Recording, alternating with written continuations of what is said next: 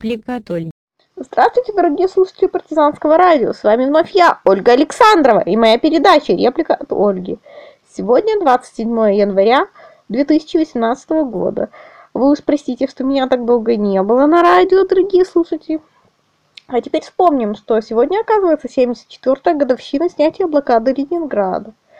Да, наверное, современные питерцы это помнят. И неспроста, когда например, пытались установить э, мемориальную доску в честь Маннергейма, многие люди в городе взбунтовались против этого решения, и инициатором установки доски все-таки пришлось сдаться. Теперь ее нет.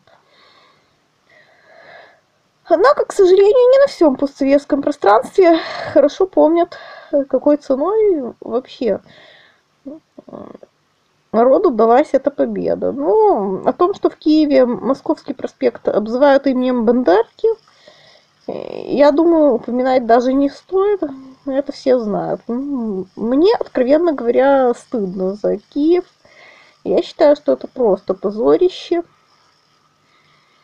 Это беспамятство высшей степени. И, кстати, вот что я замечаю – я бы еще могла понять, э, если э, каких-нибудь сведомых взглядов придерживается молодежь, э, которая училась в школе в 90-е годы, скажем так, либо сейчас, в 2000-е, то есть которая никогда не знала ни советской власти и, возможно, находилась под влиянием националистической пропаганды. Ну, там, школьные учебники, взгляды учителей.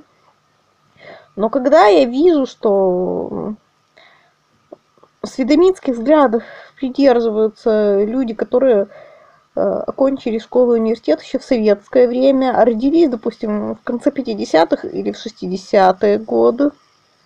Когда я вижу, что сами они говорят по-русски, но при этом э, поддерживают э, просто постыдные новое языковое законодательство Украины. Ну, у меня нет слов, я возмущена до глубины души. Вот я это честно скажу.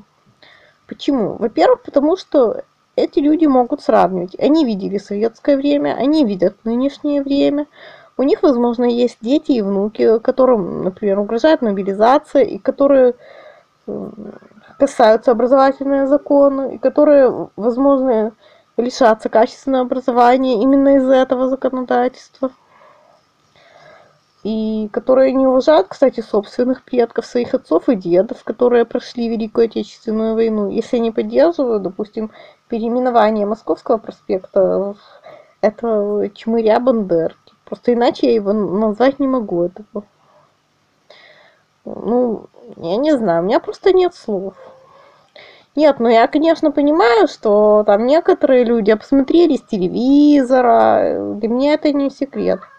Но дело в том, что до определенного времени на Украине был выбор, какие каналы смотреть. До 2014 года в стране было российское телевидение. Я не понимаю, почему жители мегаполисов, которые его смотрели, а вдруг становятся сведомитами.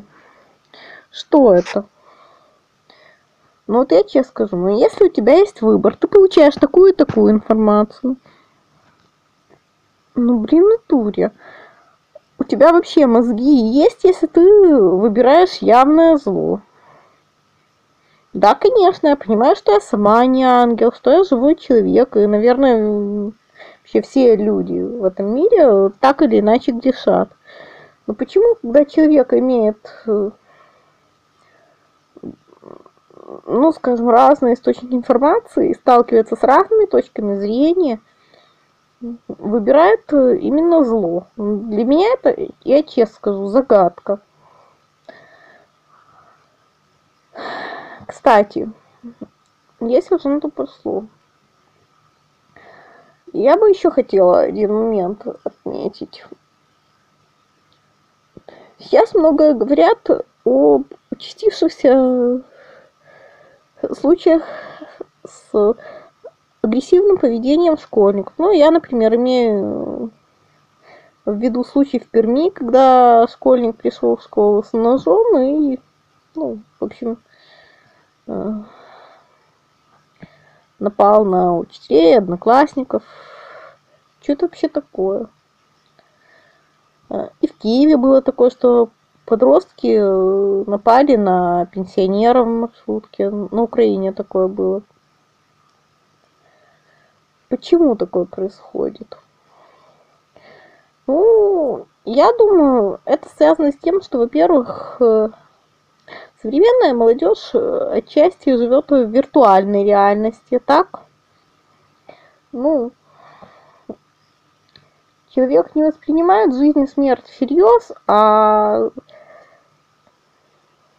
считает, что вот он ну, не понимает, что он делает что-то непоправимое, а, и когда он убивает кого-то, этот кто-то не может сохраниться, скажем так, так?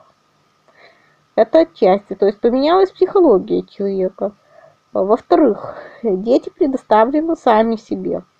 Родители проводят большую часть дня на работе. Скорее всего, детям не уделяют внимания. Ну, вот я, например, сталкивалась, э, ну, когда тут мне приходилось общаться в социальных сетях с женщинами, одна говорит, вот я общаюсь с сыном в течение 40 минут, пока мы с ним едем в маршрутке. Мамаша, да ты совсем офигела, у меня к ней вопрос. Я ей, конечно, так не сказала. Но на самом деле, если ты уделяешь сыну ровно 40 минут в день, и ну, не интересуешься, чем он живет, с кем он общается,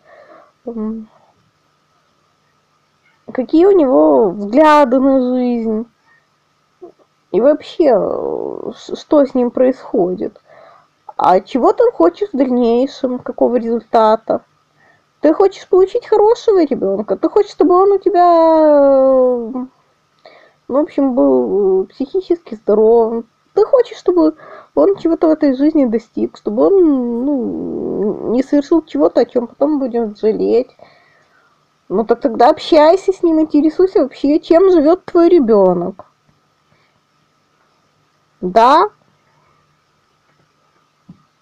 это действительно так. Своими детьми нужно интересоваться. Это не игрушки, это живые люди. Иногда, кстати сказать, подростку важнее, чем какой-то новый крутой iPhone, обыкновенное время, проведенное с родителями. Кстати, вот, э,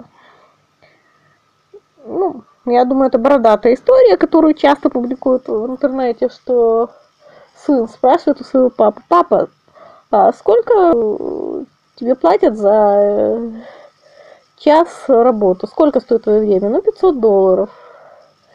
Ну, хорошо. Ты можешь мне каждый день давать по 100 долларов? Ну, хорошо. А на что ты хочешь накопить?